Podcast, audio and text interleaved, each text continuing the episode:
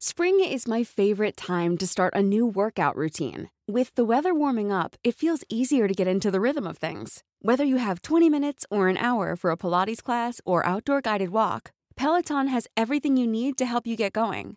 Get a head start on summer with Peloton at onepeloton.com. A lot can happen in three years, like a chatbot may be your new best friend. But what won't change? Needing health insurance. United Healthcare Tri Term Medical Plans, underwritten by Golden Rule Insurance Company, offer flexible, budget friendly coverage that lasts nearly three years in some states. Learn more at uh1.com. I'm Sandra, and I'm just the professional your small business was looking for. But you didn't hire me because you didn't use LinkedIn jobs. LinkedIn has professionals you can't find anywhere else, including those who aren't actively looking for a new job but might be open to the perfect role, like me.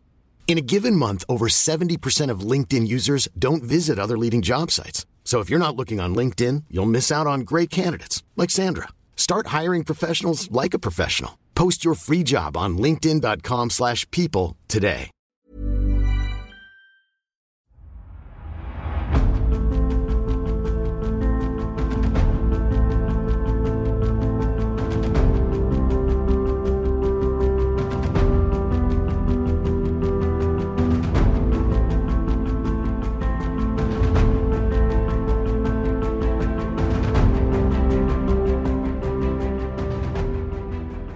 سلام و درود خدمت شنوندگان عزیز. شما به ششمین اپیزود پادکست رپاب خلاصه کتاب داعش گزارشی از درون وحشت گوش می‌کنید. در پادکست رپاب من امیر سودبخش و همراه ایمان نجادهد هر بار برای شما خلاصه یک کتاب مرتبط با تاریخ رو روایت می‌کنیم. امیدوارم که از شنیدن این اپیزود و این خلاصه کتاب لذت ببرید.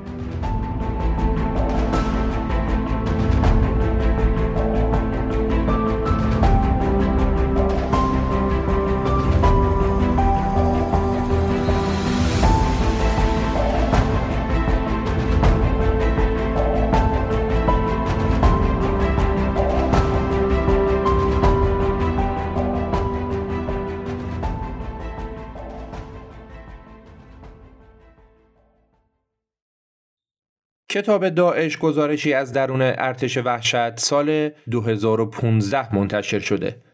یعنی زمانی که داعش تقریبا در اوج قدرت بوده. این کتاب محصول هیچ پروژه سازمانی نیست و نتیجه تلاش های شخصی دو تا نویسنده است.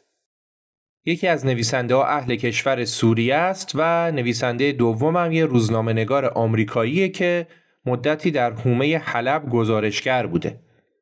کتاب توسط انتشارات نقد فرهنگ و با ترجمه علی پیرحیاتی و سریا احمدی در ایران هم منتشر شده.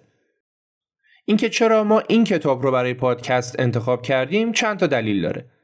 دلیل اول اینه که نویسنده های کتاب موفق شدن با کلی بدبختی و با گرفتن اماننامه به درون ارتش داعش برن و با بعضی از داعشی ها مصاحبه کنن و ببینن که چی شد که اونا به داعش به عنوان یک حکومت توتالیتر ملحق شدن؟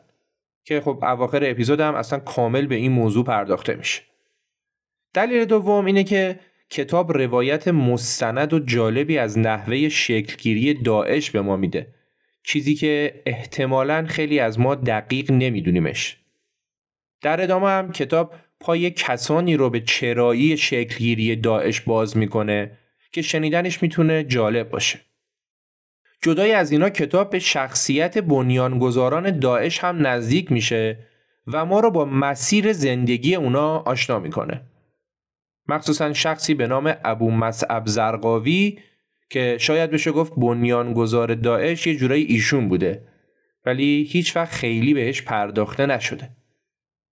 بریم داستان کتاب رو از بررسی داستان زندگی آقای زرقاوی شروع کنیم.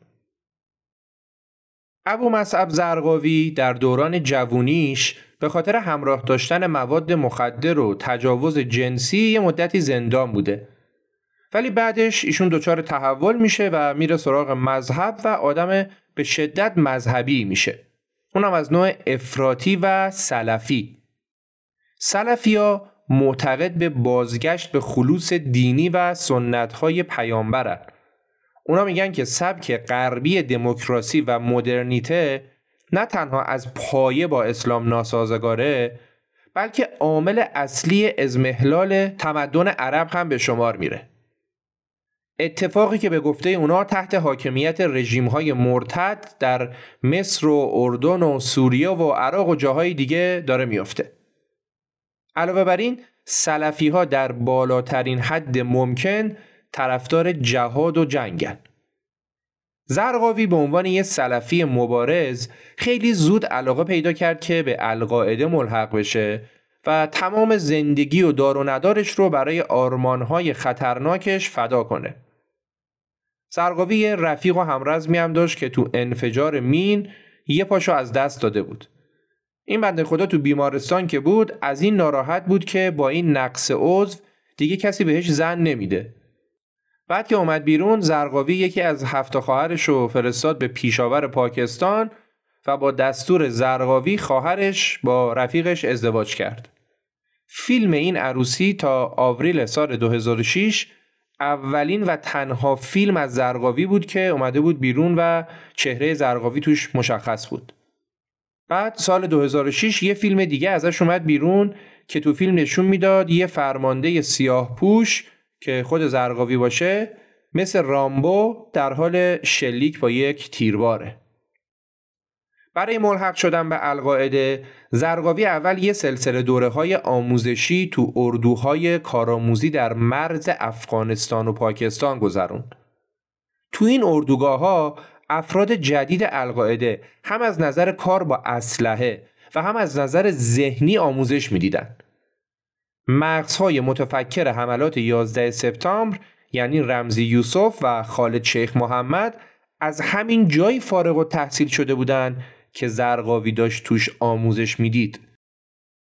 بعد از فارغ و تحصیلی زرقاوی برگشت به کشور اردن و عضو یکی از گروه های جهادی به نام بیت الامام شد و فعالیت های تروریستی و جهادیش رو شروع کرد. ولی دو سال بعد و در سال 1994 زرقاوی دستگیر شد و از خونش هم کلی اسلحه و مهمات پیدا کردند.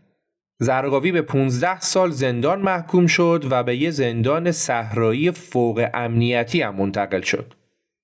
زرقاوی از همون اوایلی که به گروه های تروریستی ملحق شده بود به یه آدم عصبانی و بیرحم معروف بود. اون حتی تو زندان هم با نگهبانا درگیر شد و هشت ماه و نیم افتاد تو انفرادی.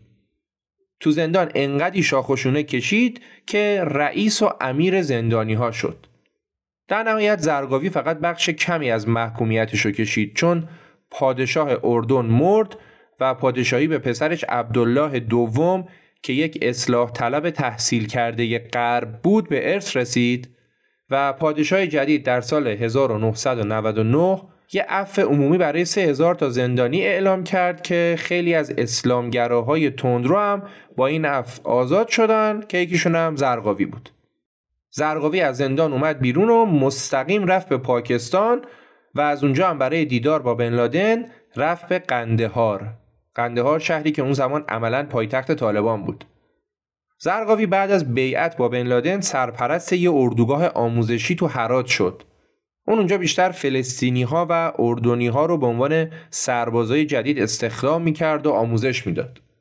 بعد یه مدت برای ادامه فعالیت های تروریستیش رفت به کردستان عراق. زرقاوی از فضای کاملا باز عراق برای مبارزه با آمریکایی ها خیلی استقبال کرد. خوشش اومد و یواش یواش در عراق تبدیل شد به رهبر جهادیا. اون در عین حال که با القاعده همکاری می‌کرد برای خودش هم گروهی به نام توحید و جهاد رو تشکیل داد. از همون اول زرقاوی و بن لادن خیلی با هم رابطه خوبی نداشتن و تو خیلی از موضوعات هم با هم اختلاف نظر داشتن. ولی تو یه مورد مهم اونا با هم هم نظر بودن. اونم مبارزه با آمریکا و همپیمانان غربی آمریکا در عراق بود. بن لادن توی اطلاعیه تو تلویزیون الجزیره به مردم عراق پیام داد و بهشون گفت که درسته که رژیم بعثی صدام خدا رو شکر سقوط کرده. ولی آمریکا داره تلاش می‌کنه حکومت دست نشانده خودش رو تو عراق حاکم کنه و داره راه رو برای تشکیل اسرائیل بزرگ هموار می‌کنه. پس بر شما واجبه که با این توطعه مقابله کنید. بعد هم بن لادن مبارزه شهری و عملیات شهادت طلبانه انتحاری رو پیشنهاد داد. این فراخان یه تبصره جالب هم داشت. بن لادن گفت که برای جنگ مقابل آمریکایی ها می‌تونید از کافران سوسیالیست یعنی نیروهای رژیم بعث سقوط کرده هم کمک بگیرید و با اونا بر ضد آمریکا متحد بشید. این کافران سوسیالیست که تا دیروز دشمن بودن امروز شدن دوست. و از این زمان بود که پای نیروهای سابق بعث به تشکیلات تروریستی جهادیون باز شد. اولین اقدام فجیح ابو مصعب زرقاوی در عراق در تاریخ 7 آگست 2003 اتفاق افتاد. عاملان گروه توحید و جهاد یعنی گروه زرقاوی یه بمب رو تو سفارت اردن تو بغداد منفجر کردن. زرقاوی معمولا دوست داشت سرزمین خودش اردن رو هدف حملات تروریستیش قرار بده.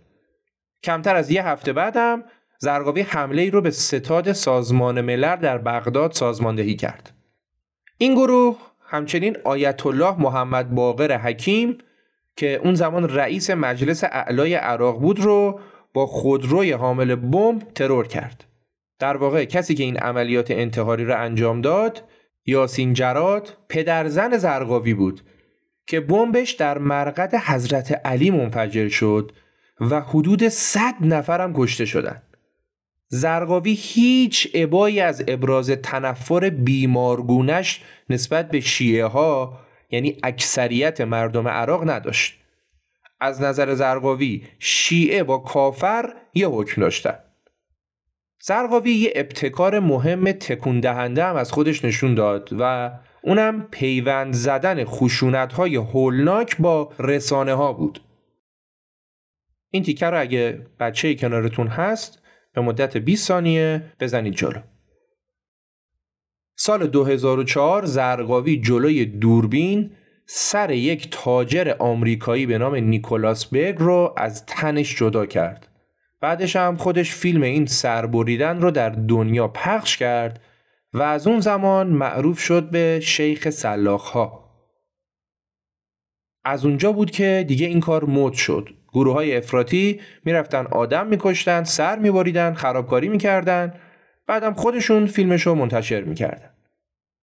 بعد از اینکه زرقاوی در جنگ روانی و تبلیغاتی مهارت پیدا کرد تصمیم گرفت که بیعت با سرکرده القاعده رو علنی کنه و جالبه که این کار رو دو هفته بعد از اون انجام داد که دونالد رامسفلد تو آمریکا گفت که امکان نداره هیچ وقت زرقاوی با بن لادن متحد بشه سال 2004 که این اتفاق افتاد بن لادن زرقاوی رو برادر شریف خودش صدا زد بیعت زرقاوی با بن لادن باعث تغییر نام گروه توعید و جهاد به سازمان القاعده عراق شد.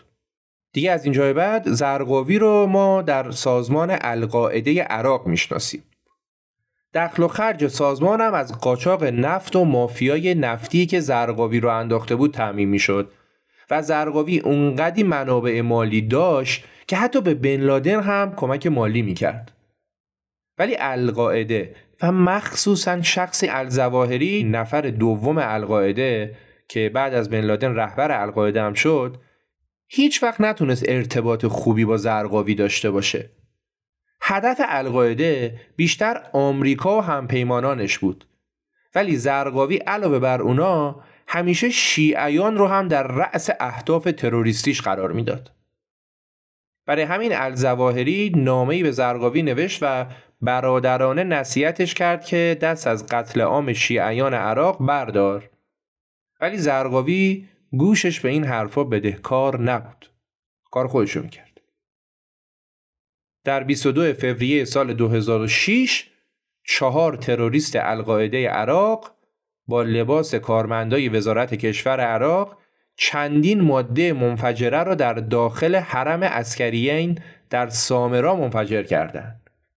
زرقاوی می‌خواست با این کارا هم شیعه ها رو از بین ببره و همین که کشور را اسیر جنگ داخلی کنه و نذاره که دولت حامی آمریکا در عراق یه روز خوش ببینه.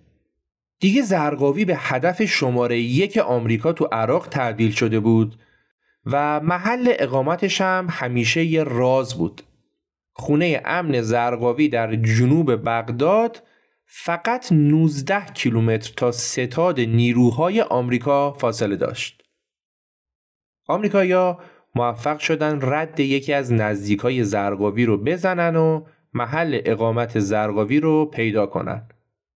و بعدش هم اونجا رو زیر آتش بمب و گلوله با خاک یکسان کردن و زرقاوی رو کشتن. با مرگ شیخ سلاخ ها زرقاوی لقبهایی را از بن لادن گرفت که در طول حیاتش از اون محروم بود. بن لادن درباره زرقاوی گفت که اون شه سوار و شیر میدان جهاد بود.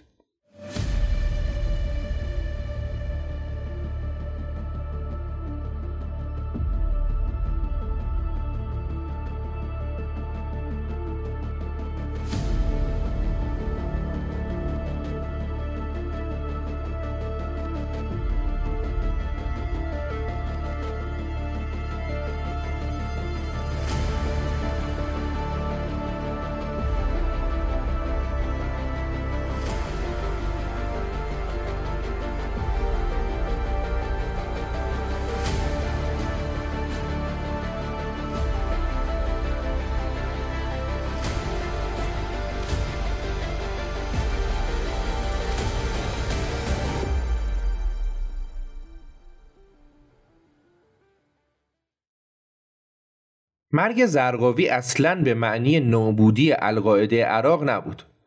بعد از اون به دستور بن لادن ابو ایوب مصری جانشینش شد.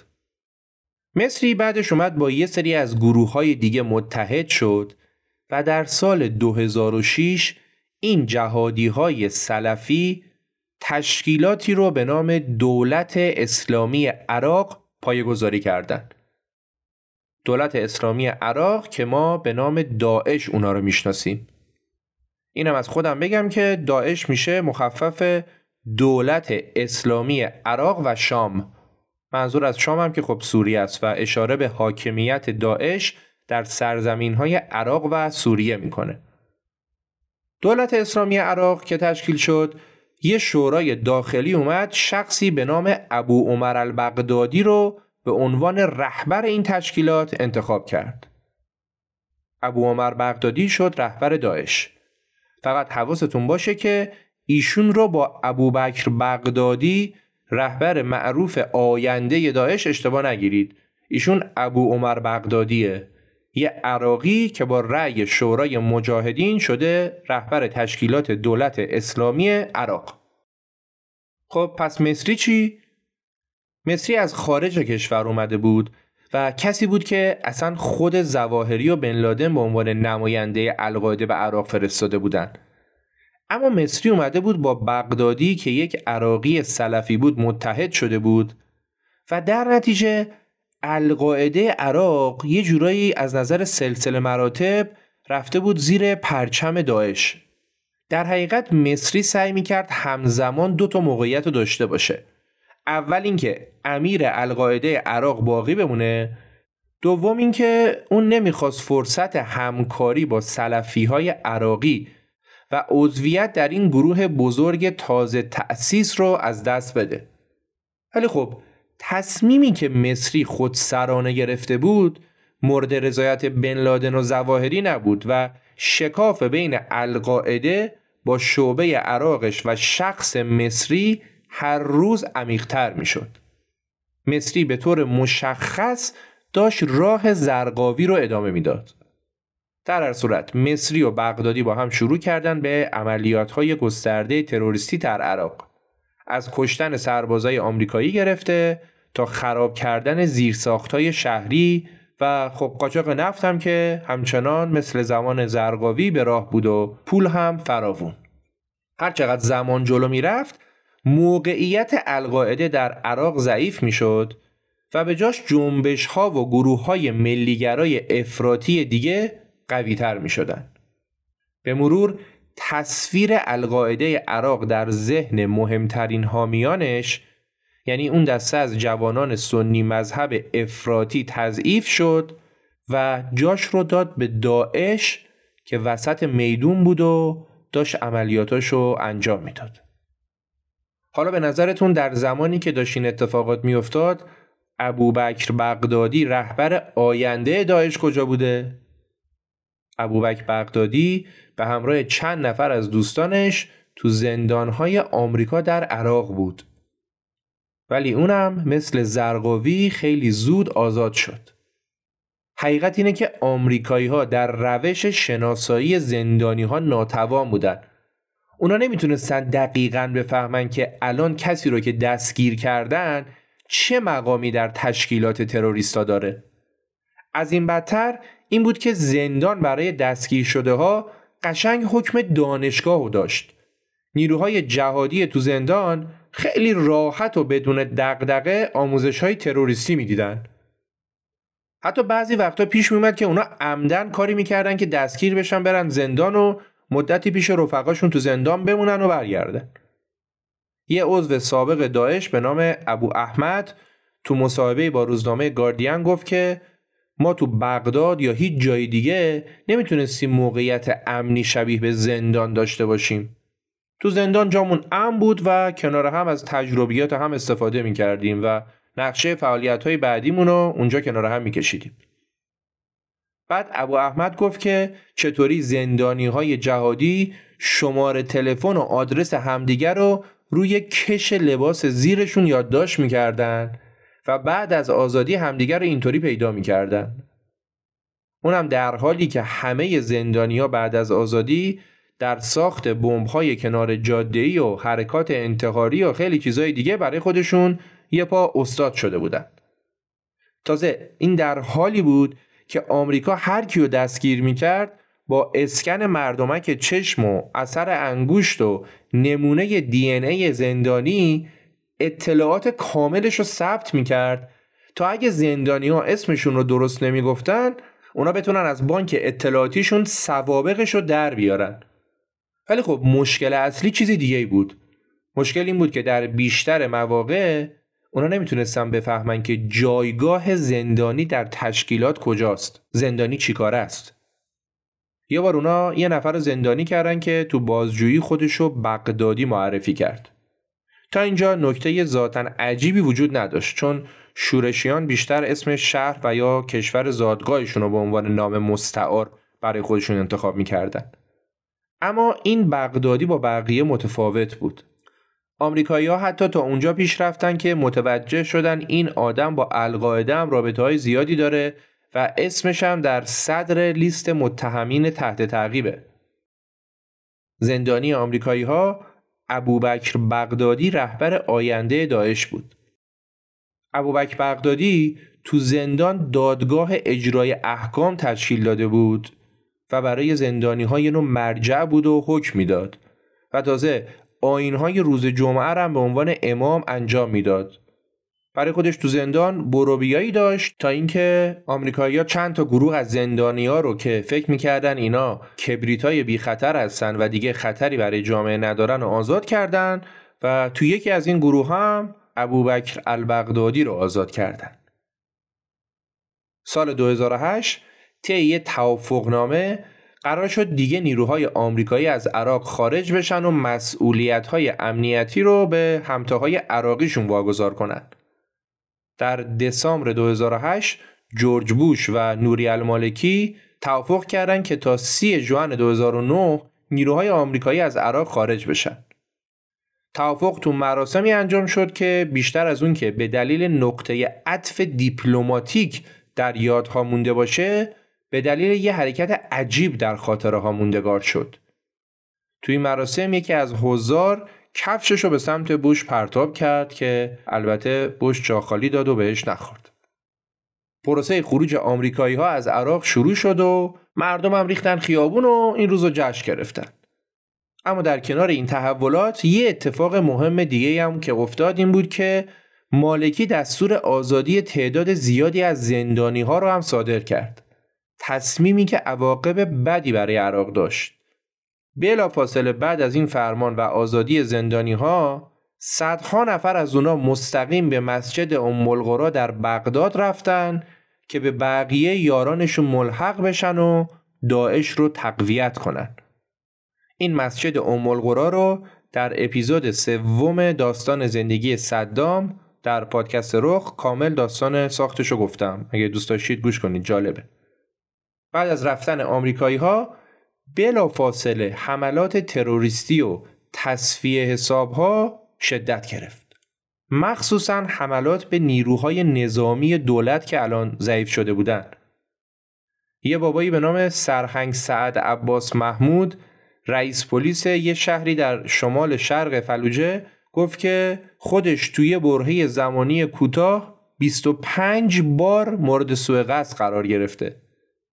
یه بار یه قرآن با جلد سبز رنگ بهش داده بودن که با مواد منفجره پر شده بود. کمتر از دو هفته بعد غذاشو مسموم کردن که ده روز افتاد بیمارستان. بعد که از بیمارستان ترخیص شد یه بم نزدیک خونش منفجر کردن. ولی خب در نهایت شانس آورد و زنده موند تا بتونه داستانش رو به عنوان مشتی از خروار تعریف کنه. بعد از خروج آمریکایی ها درگیری های مذهبی بین شیعه و سنی هم بیشتر شد. در 23 آوریل 2013 سه روز بعد از که انتخابات استانی عراق برگزار شد نیروهای امنیتی عراق به یکی از مناطق معترض سنی در هویجه یورش بردن. اونا مدعی بودن که به دنبال قاتل یه سرباز عراقی میگردن. اگرچه روایت ها در مورد اینکه دقیقا چه اتفاقی افتاده بود متفاوته اما در مورد پیامدهای اتفاق اختلافی وجود نداره 20 نفر سنی کشته شدن و بیش از 100 نفر هم زخمی شدن خشونت هویجه موجب خشم اهل تسنن در سراسر عراق شد و پاسگاه های پلیس و ایست بازرسی ها هدف حملات تلافی جویانه اونا قرار گرفت. حتی رئیس مجلس عراق در واکنش خواستار استعفای مالکی هم شد. از اونورم تو شهرهای شیعه نشین هم حملات تروریستی خیلی زیاد شده بود و کشور عراق قشنگ دچار یک جنگ مذهبی شده بود.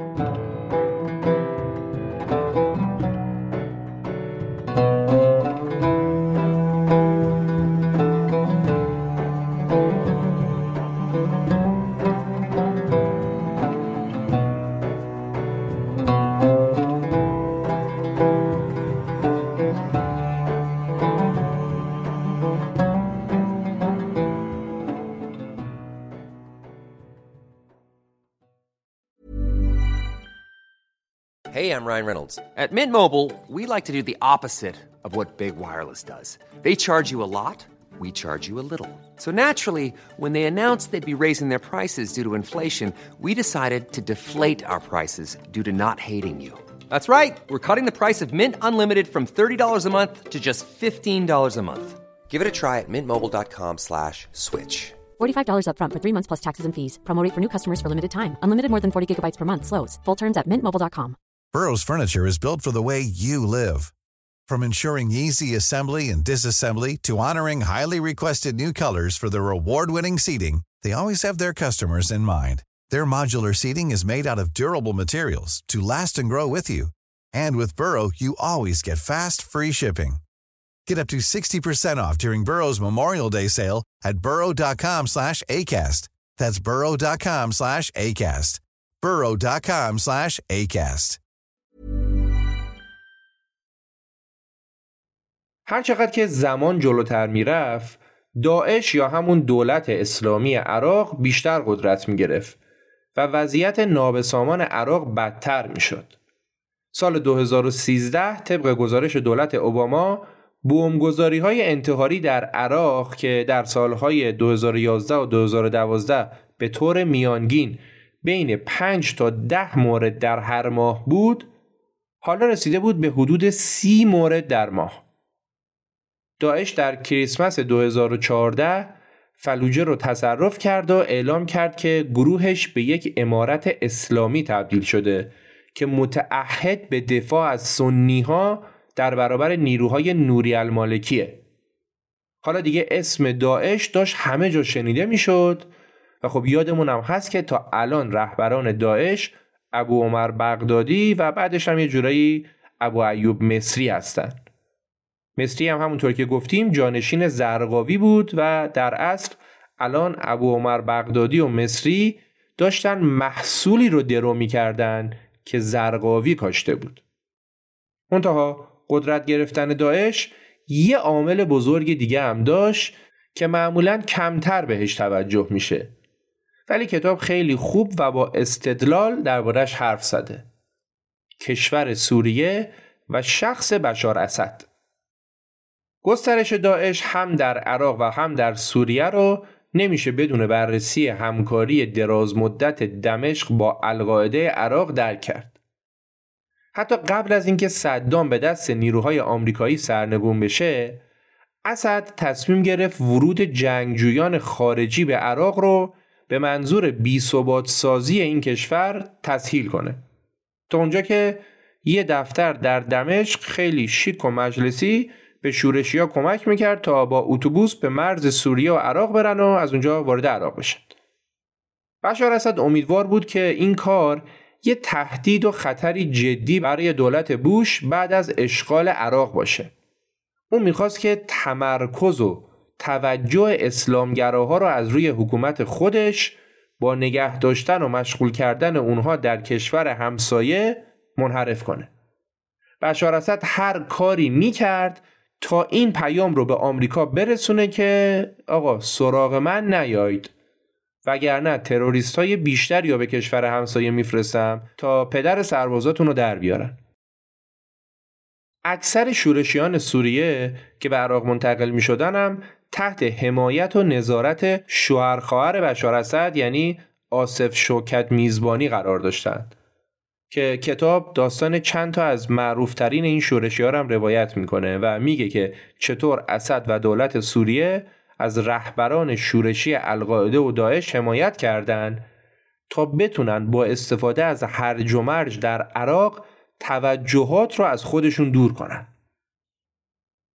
تمام این عوامل دست به دست هم داد تا اینکه در سال 2014 داعش خلافت خودش رو پایگذاری کرد و ابو عمر بغدادی در عصر جدید اولین حکومتی رو تأسیس کرد که اونو مجاهدین پایگذاری کرده بودند.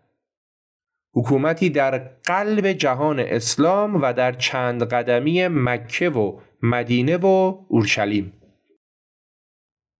ولی عمر ابو عمر بغدادی کفاف نداد که بتونه خلیفه این حکومت باشه.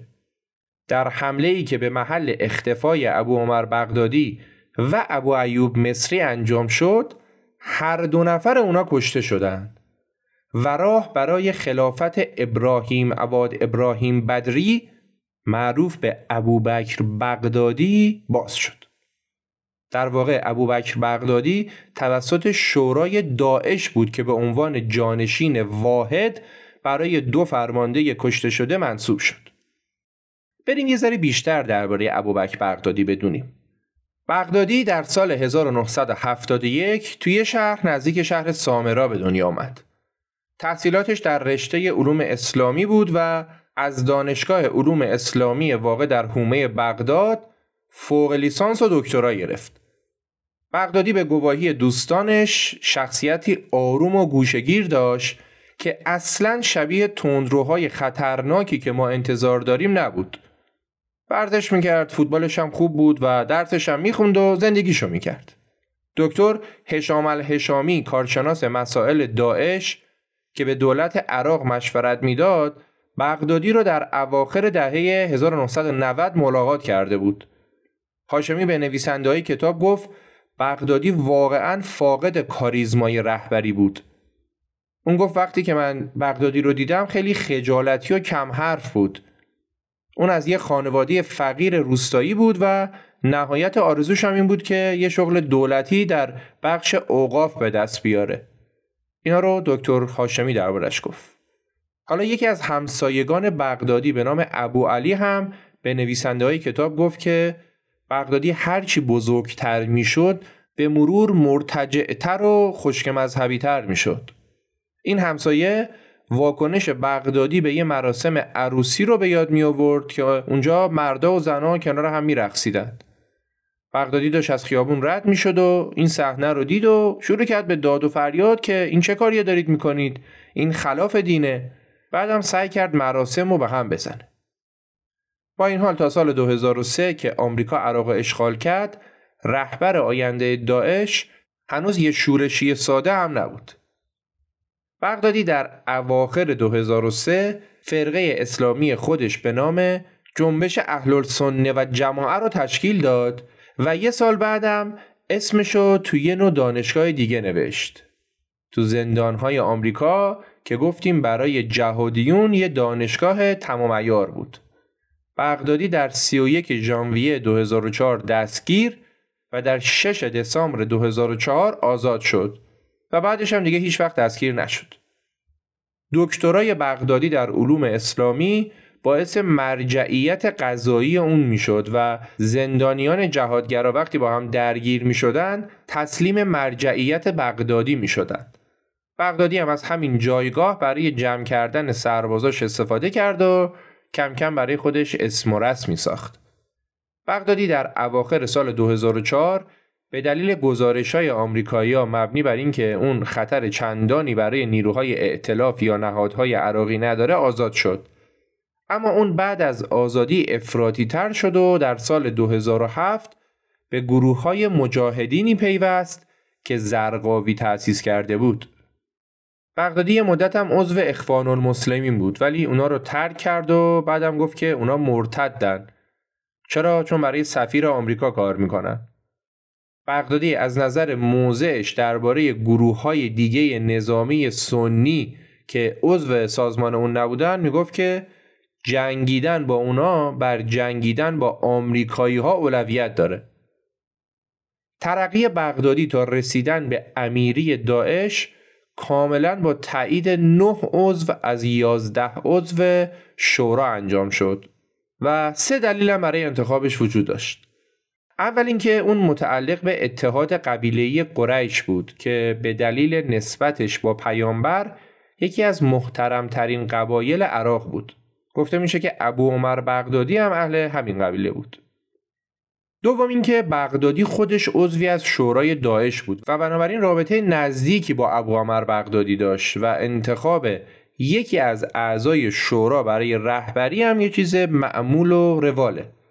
دلیل سوم هم این بود که اون یه نسل جوانتر از سایر کاندیداهای شایسته برای امیر شدن بود و این موضوع و این جوانگرایی می‌تونست انگیزه ای برای سایر جهادیون جوان باشه. اینم نباید فراموش کنیم که تا سال 2010 آمریکا از لیست 42 نفره فرماندهان میدانی مجاهدین تونسته بود 34 نفرشون رو دستگیر کنه یا بکشه و دیگه تعداد فرمانده های رده بالا خیلی کم شده بود.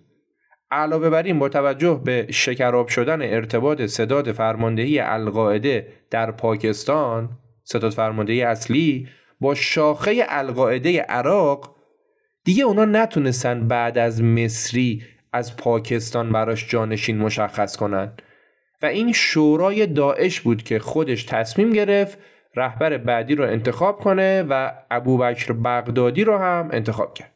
بعد از به قدرت رسیدن بغدادی اون ترجیح داد که خود عراقی ها مسئولیت های مهم رو در داعش داشته باشن و نه مجاهدین خارجی. اما یک استثنا هم وجود داشت. ابو عمر الشیشانی که اونو در جهان به عنوان جهادگر ریش قرمز می‌شناسند و احتمالا شما هم ازش چیزایی شنیدید. اسم اصلی ریش قرمز ترخان باتیراشویلی بود یه چچنی گرجستانی که زمانی که به داعش ملحق شد تقریبا سی سالش بود و قبلش هم به عنوان افسر اطلاعاتی نظامی در ارتش گرجستان که تحت آموزش آمریکا بود خدمت کرده بود. ریش قرمز مدتی به خاطر حمل سلاح غیر مجاز تو گرجستان زندانی شده بود و احتمالا در همین زمان به یه سلفی سرسخت تبدیل شده بود. اون سال 2010 به دلیل عفو عمومی دولت گرجستان آزاد شد و بعدش هم به ترکیه سفر کرد و از اونجا هم به سوریه و در نهایت هم از طریق سوریه به داعش ملحق شد. یکم بعد اعتراضات بهار عربی به سوریه رسید و دولت اسد مورد شدیدترین اعتراضات مردمی قرار گرفت. اسد از همون اول به مخالفین خودش حتی اونا که خواستار معتدل ترین اصلاحات اقتصادی بودن گفت که شما تروریستای القاعده اید شما مزدورای آمریکا و عربستان و اسرائیلید. بعد هم اسد اومد خیلی از نیروهای علوی رو برای سرکوب مخالف ها در مناطق اصلی به کار گرفت. علوی ها کلا در فضای فرهنگی شیعه قرار دارن. حالا مسلما یه تفاوت هایی هم دارن علوی های تو سوریه هم تو اقلیتن و بین 8 تا 15 درصد جمعیت سوریه رو تشکیل میدن و اونا بر سنی ها که نزدیک به 75 درصد جمعیت رو تشکیل میدن حکومت می‌کنن اسد از همون اول فرقه گرایی رو به عنوان ابزاری برای بایکوت مخالفانش به کار می برد. سرکوب سنی ها توسط علوی ها سیاست نابخردانه ای بود که موجب خشم اهل تسنن در سراسر جهان شد. برای همین بود که جنگجویان خارجی از خلیج فارس گرفته تا شمال آفریقا راهی سوریه شدند و به نیروهای اپوزیسیون سوریه ملحق شدند. ولی به دلایل زیادی نیروهای اپوزیسیون سوریه نتونستن خیلی موفق باشن.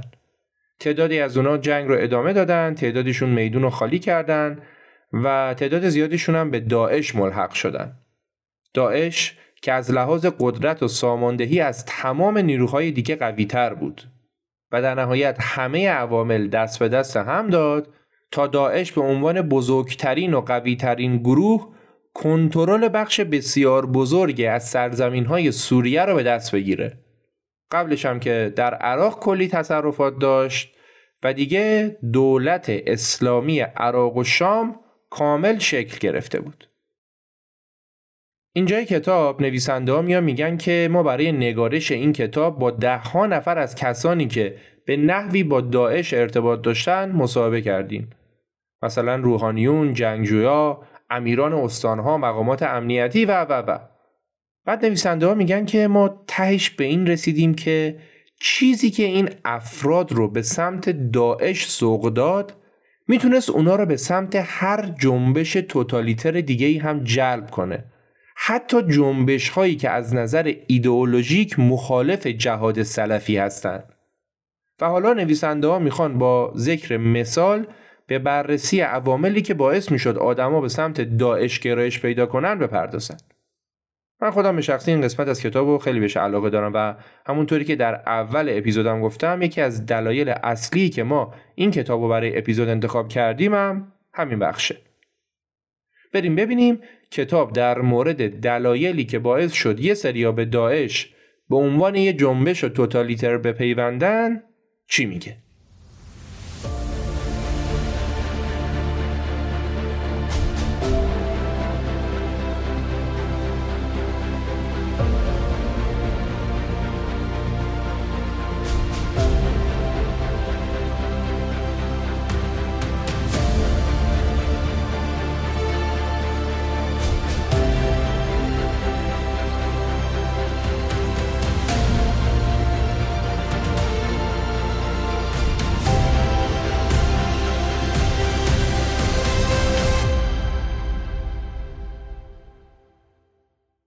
کتاب با آدم های زیادی صحبت کرده و مثال های زیادی می‌زنه که من چند تاشو برای شما روایت می‌کنه. مورد اول مربوط میشه به یه پسر 19 ساله به نام موتانا عبدالستار که ایشون در اکتبر 2014 توسط داعش دستگیر شد. عبدالستار برای ارتش آزاد سوریه کار می‌کرد و داعش و ارتش آزاد سوریه هم با همدیگه دشمن بودند و کار برای اپوزیسیون سوریه یا رسانه های سعودی حکمش از نظر داعش مرگ بود. بعد از دستگیری عبدالستار اونو برای بازجویی بردن به یه پایگاه جهادی. عبدالستار برای نویسنده ها تعریف می‌کنه که وقتی یکی از اعضای مسنتر و خوشبرخورد داعش لبخند زنان وارد اتاق شد و منو از دست بازجوها نجات داد من یه نفس راحتی کشیدم. منظور عبدالستار ابو حمزه شامی یه روحانی بلندپایه مذهبی در داعش بود. اونطور که عبدالستار می‌گفت ابو حمزه با روی خوش درباره ارتش آزاد سوریه صحبت کرد و اینکه چرا داعش با اونا مبارزه می‌کنه. بعدم به عبدالستار گفت اصلا ببینم تو خودت چرا نمیای با داعش بیعت کنی؟ پیامبر گفته هر کس بمیره و برگردن او بیعتی نباشه به مرگ جاهلیت مرده. عبدالستار میگه اونجا بود که راستش واقعا تنم لرزید. برای اولین بار بود که احساس کردم این حدیث حقیقت داره. اما عبدالستار باز هم حاضر به بیعت با داعش نشد. ابو حمزه هم یه لبخند به زد و گفت عجله نیست بیشتر فکر کن. بعدم دوباره صحبت و صحبت تا اینکه یه هفته بعد عبدالستار تصمیم به بیعت گرفت و خودش هم گفت که دلیل اینکه من به داعش ملحق شدم عقلگرایی داعش و شیوه گسترش دین و مبارزه با بیعدالتی توسط داعش بود. تعداد زیادی از اعضای داعش که برای نگارش این کتاب با اونها صحبت شدم دقیقا احساسات مشابهی داشتند. عبدالستار می‌گفت وقتی به روحانیان داعش گوش میدی از اینکه بسیاری از جوامع اسلامی از دین حقیقی فاصله گرفتن وحشت می‌کنید. 90 درصد این جوامع دینشون بدعته. دین حقیقی چیزیه که داعش میگه. حقیقت این بود که داعش تبهر خاصی در شستشوی مغزی جوونا داشت و با تکیه بر این موضوع که همه یا اکثر کشورهای اسلامی اصلا اسلام رو نمی‌شناسن و نتونستن قوانین اسلام رو پیاده کنن داعش خودش رو مدعی حقیقی اسلام راستین می‌دونه و از اعتقادات مذهبی جوانها نهایت سوء استفاده را می‌کنه.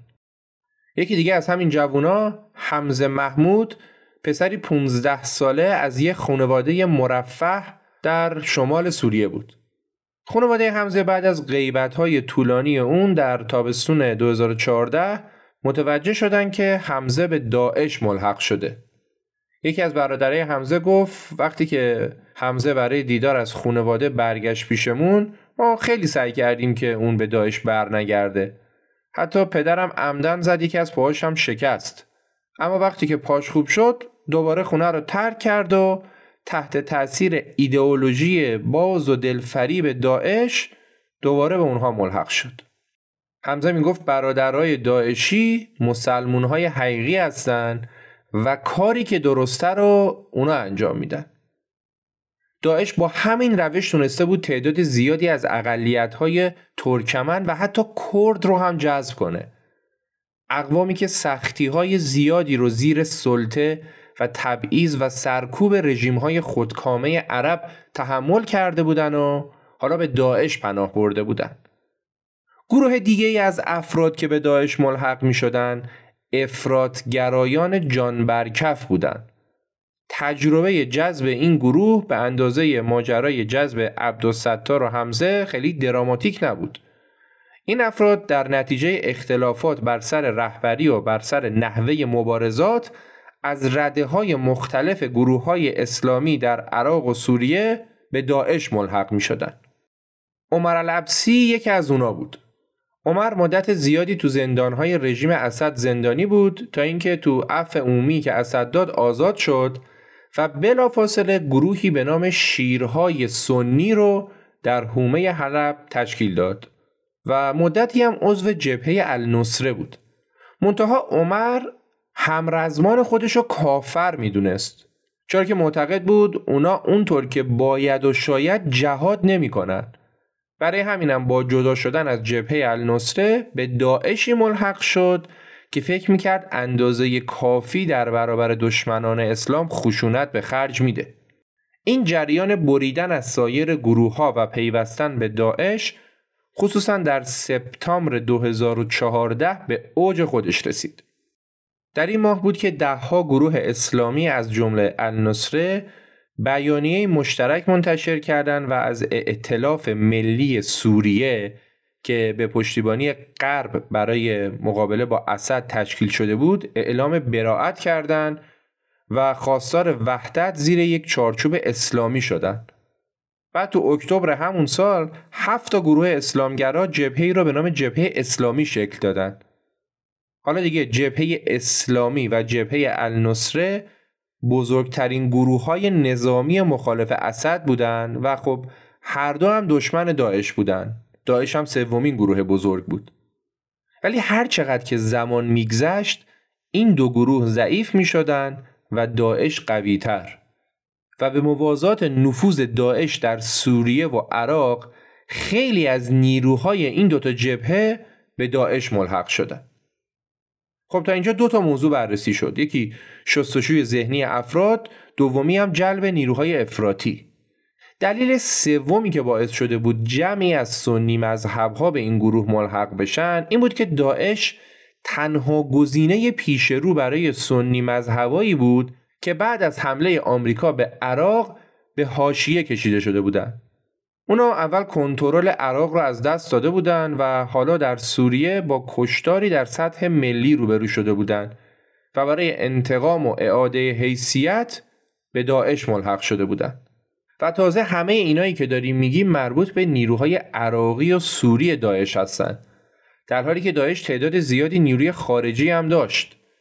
در سوریه از اواسط 2012 یعنی وقتی که گزارش های از کشتار غیر نظامیان توسط نظامی های طرفدار حکومت در اخبار بین المللی منتشر شد موجی از جنگجوها از سایر کشورهای اسلامی سنی مذهب و کشورهای دیگه به سمت گروه های افراطی و مخصوصا داعش روونه شد. در سپتامبر 2014 سازمان سیاه آماری مبنی بر وجود 15 هزار جنگجوی خارجی در سوریه ارائه داد که دو هزار نفر از اونا تازه از کشورهای غربی بودن. بیخبری از واقعیت های روزمره داعش باعث شده بود که خیلی از عرب ها و غربی ها به راحتی تحت تاثیر حیبت ظاهری داعش به عنوان جنبش مقاومت سنی با مأموریتی از طرف خدا قرار بگیرن که این جنبش از نظر اونا مورد تایید تاریخ اسلام و مبانی اسلام هم بود. داعش برای گسترش این تصور با پیشرفته ترین ابزار به تبلیغات و دروغ پراکنی متوسل شده بود و مدام می‌گفت که نبینید درباره ما چی میگن. بیایید نزدیک حرف خودمون رو گوش کنید.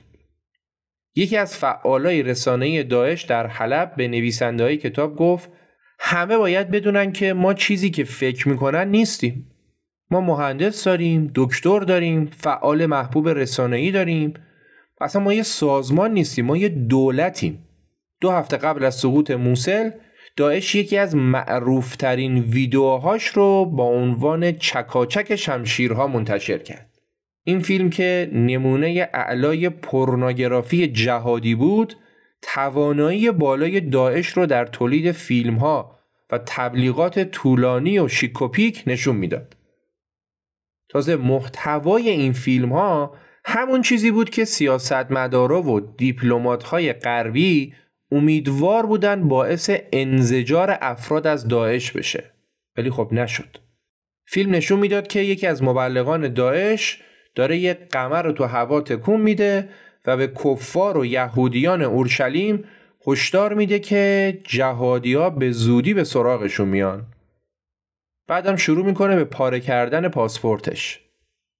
تو صحنه بعد فیلم نشون میده که دو تا پسر جوون که فرزند یه فرمانده نظامی اسیر شده هستن وسط آتاشخالا دارن یه سوراخ می‌کنن. بعد نوبت پدرشون می‌رسه که کار کندن رو ادامه بده. فرمانده نظامی اسیر شده وسط کندن رو به دوربین به همه نیروهای شبیه به خودش توصیه می‌کنه که بیایید اظهار ندامت کنید. تا مثل من مجبور نباشید که قبر خودتون رو بکنید. اون سوراخی که داشتن میکندن قبر فرمانده نظامی بود که داشت جلوی دوربین صحبت می‌کرد. علاوه بر همه اینا داعش به صورت کاملا سیستماتیک و حرفه‌ای از شبکه های اجتماعی و مخصوصا برنامه زیلو که تقریبا قابل ردیابی نبود برای جذب نیرو استفاده می‌کرد. به گفته احمد احمد روزنامه‌نگار سوری دو تا پسر جوون از روستای اونا بعد از گوش دادن به خطبه ها و حرفای داعشی ها از طریق همین برنامه رفتن و به داعش ملحق شدن. از روستاهای سوریه تا مرکز لندن آدمی بود که به داعش ملحق می شد. البته داعش از انواع و اقسام شیوه های غیر دیجیتال هم استفاده می کرد. توی مورد داعش حدود 150 بچه مدرسه 13-14 ساله رو دزدید. این بچه ها بعد از برگزاری یه امتحان در حلب در حال بازگشت به شهرشون کوبانی بودن. داعش اونا رو برد به کمپ آموزشی شریعت و چندین ماه بهشون آموزش داد و قشنگ مغزشون رو شستشو داد و بعدش هم آزادشون کرد. به گفته دو نفر از روزنامه نگارا که به خانواده بعضی از این بچه ها نزدیک بودن چند نفر از این بچه ها حتی بعد از اینکه به اونها فرصت بازگشت به خانواده داده شد داوطلبانه باقی موندن و به اعضای داعش تبدیل شدن. بعضی هم بعدا به داعش ملحق شدن. داعش در گفتمان عمومیش خطاب به مسلمونا عمدتا از بحث‌های آخر و زمانی اسلام برای مشروعیت خودش استفاده می‌کرد و به حدیثی از پیامبر استناد می‌کرد که می‌گفت در آخر و زمان نبردی میان مسلمانان و مسیحیان در دابق شهری در نزدیکی حلب در می‌گیره. این حدیث مرتبا مورد ارجاع داعش قرار می گرفت و اونقدی برای داعشیا اهمیت داشت که اونا اسم مجله تبلیغاتیشون رو هم دابق گذاشتن. علاوه بر این عراق و سوریه جایگاه اولین امپراتوری های مسلمان و زادگاه بسیاری از پیامبرا بودند و آرامگاه بسیاری از اصحاب و بستگان پیامبر هم تو همین دوتا کشوره. همچنین بنا به بعضی احادیث برخی از مناطق آخر و زمانی هم تو این دو کشور واقع شده و خب این سمبل ها در واقع سلاحی در دست داعش برای پیش بردن ایدئولوژی خودش و به دست آوردن مشروعیت در بین قشری از مسلمانان محافظ کار محسوب می شد.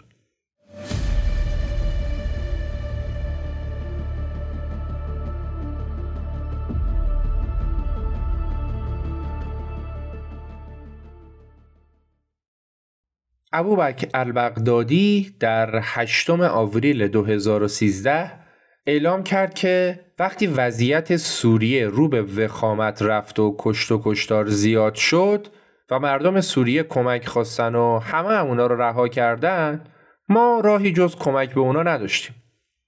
بنابراین یکی از سربازامون شخصی به نام جولانی رو همراه با گروهی از فرزندان منصوب کردیم و از عراق به سوریه فرستادیم تا به نمایندگان ما در سوریه بپیوندن. بعد هم نیمی از ذخایر خودمون رو به صورت ماهانه بهشون اختصاص دادیم و به دلایل امنیتی هم این موضوع رو اعلام نکردیم تا افراد بتونن به دور از همهمه و کذب و تحریف رسانه ها با حقیقت دولت اسلامی آشنا بشن.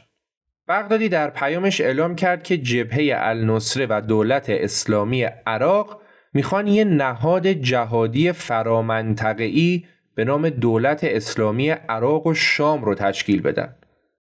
قسمت اصلی حرفای بغدادی راست بود و اون جولانی رو فرستاد به سوریه و کمک مالی هم کرد. منتها جولانی بعد از تشکیل دادن جبهه النصره راهش و آرمانش رو از داعش جدا کرد و دو روز بعد از پیام بغدادی اعلام کرد که نه ممنون. جولانی ضمن ادای احترام به موافق خودش در عراق گفت که با این ادغام موافق نیست. اون از دولت اسلامی عراق بابت تأمین بودجه عملیاتی النصره تشکر کرد و تاییدم کرد که بغدادی اونو به نمایندگی خودش برای رهبری النصره انتخاب کرده. با این حال جولانی به همه تردیدها درباره اینکه واقعا به چه کسی وفاداره پایان داد و و بیعت خودش و جبهه النصره را با القاعده و شخص الزواهری اعلام کرد. و این موضوع آغاز اختلافات و جنگهایی بین جبهه النصره و داعش شد که در نهایت به نفع داعش تموم شد و حتی بعضی از نیروهای النصره همونطور که قبلا گفتیم به داعش ملحق شدند. در درگیری بین نیروهای نظامی مخالف رژیم سوریه با داعش برنده اصلی کی بود؟ برنده اصلی نه نیروهای نظامی مخالف سوریه بودند و نه داعش برنده اصلی بشار اسد بود اسد خیلی خوشحال بود که می‌دید داعش در حال کشتن نیروهای مخالف اونه و حالا برعکسش هم بازم واسه خوشحالی بود براش بعدتر در تمام مدتی که نیروهای ائتلاف در خاک سوریه با داعش می جنگیدن که خب می‌خواستن داعش رو از سوریه بیرون کنن خود رژیم سوریه عمدتا از درگیر شدن با داعش خودداری می‌کرد مگه اینکه مستقیما مورد تهدید اونا قرار می گرفت که خب خیلی هم کم پیش می اومد. نیروهای رژیم اسد در سالهای 2013 و 2014 داعش رو رها کرده بودند و حملات هوایی خودشون رو علیه ارتش آزاد و سایر گروه های شورشی انجام می‌دادند. یکی از مشاوران رژیم اسد به نشریه نیویورک تارمز گفت که رها گذاشتن داعش باعث میشه ما بتونیم به همه جهان اعلام کنیم که ببینید همه شورشی های افراطی ضد رژیم شبیه به داعشند. صرف نظر از نظرات شخصی بشار اسد و ابوبکر بغدادی راجع به همدیگه اولویت تاکتیکی اصلی اونا در سوریه با همدیگه برابر بود. یکسان بود. چی بود؟ نابود کردن اپوزیسیون ملیگرای سوریه که مخالف اسد بودن. خیلی وقتا داعش می‌تونست به سربازای رژیم اسد حمله کنه اما این کارو نمی‌کرد. و ترجیح می‌داد نیروهاش رو به مناطقی در سوریه ببره که قبلا توسط ارتش آزاد سوریه یا جبهه النصره و حالا سایر گردانهای اسلامی مخالف رژیم اسد تصرف شده بود و داعش با جنگ با اونا مناطق رو تصرف می‌کرد. داعش ایدهش این بود که بذار بقیه جنگجوها یه سرزمین رو به دست بیارن بعد از اینکه اونا حالا شهر رو گرفتن استان رو گرفتن ما میریم سراغشون و سرزمین هایی که مخالف های رژیم به دست آوردن رو از اونا می‌گیریم. و تو این نقشه هم داعش خیلی موفق بود. در کل ماهیت و ساختار داعش به این صورت بود که بغدادی با استفاده از شبکه‌ای که اول از همه زرقاوی پایگذاری کرده بود و بعدش هم مصری و ابو عمر بغدادی اونو گسترش داده بودند دولت اسلامی عراق رو تشکیل داده بود و رده های بالای این دولت خودخوانده رو هم به صدامیان سابق سپرده بود. در ادامه هم بغدادی با از میون برداشتن رقبا و جنگ با تمام گروه های مخالف و در نهایت با جدایی از القاعده جایگاه خودش رو به عنوان خلیفه و جایگاه داعش رو به عنوان دولت اسلامی عراق و شام مستحکم کرد. بغدادی می گفت اگه مسلمونا قوی باشن دوباره خلافت می‌تونه به اسپانیا برسه و حتی روم رو هم شکست بده.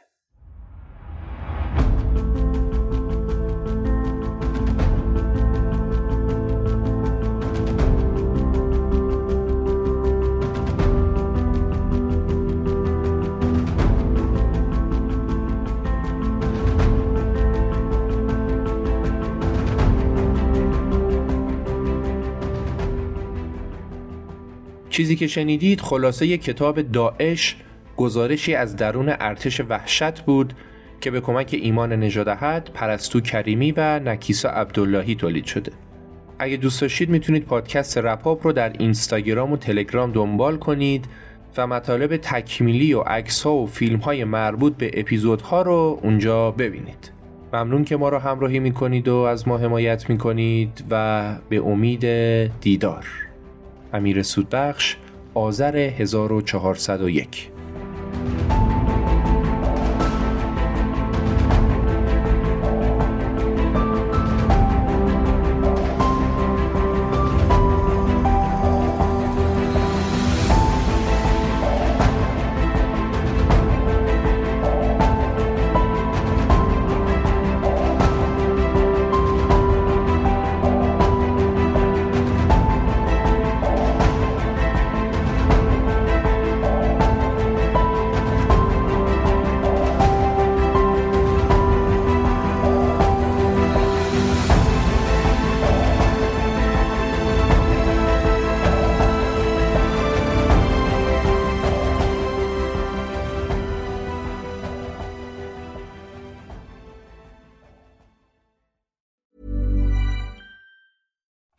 Paige DeSorbo from Giggly Squad. High quality fashion without the price tag. Say hello to Quince.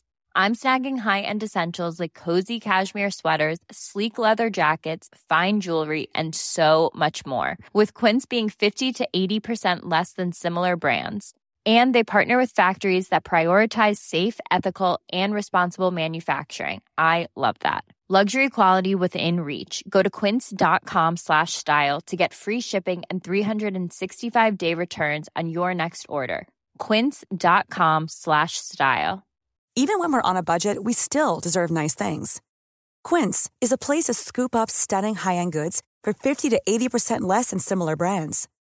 They have buttery soft cashmere sweaters starting at $50, luxurious Italian leather bags, and so much more. Plus, Quince only works with factories that use safe, ethical, and responsible manufacturing. Get the high-end goods you'll love without the high price tag with Quince. Go to quince.com/style for free shipping and 365-day returns.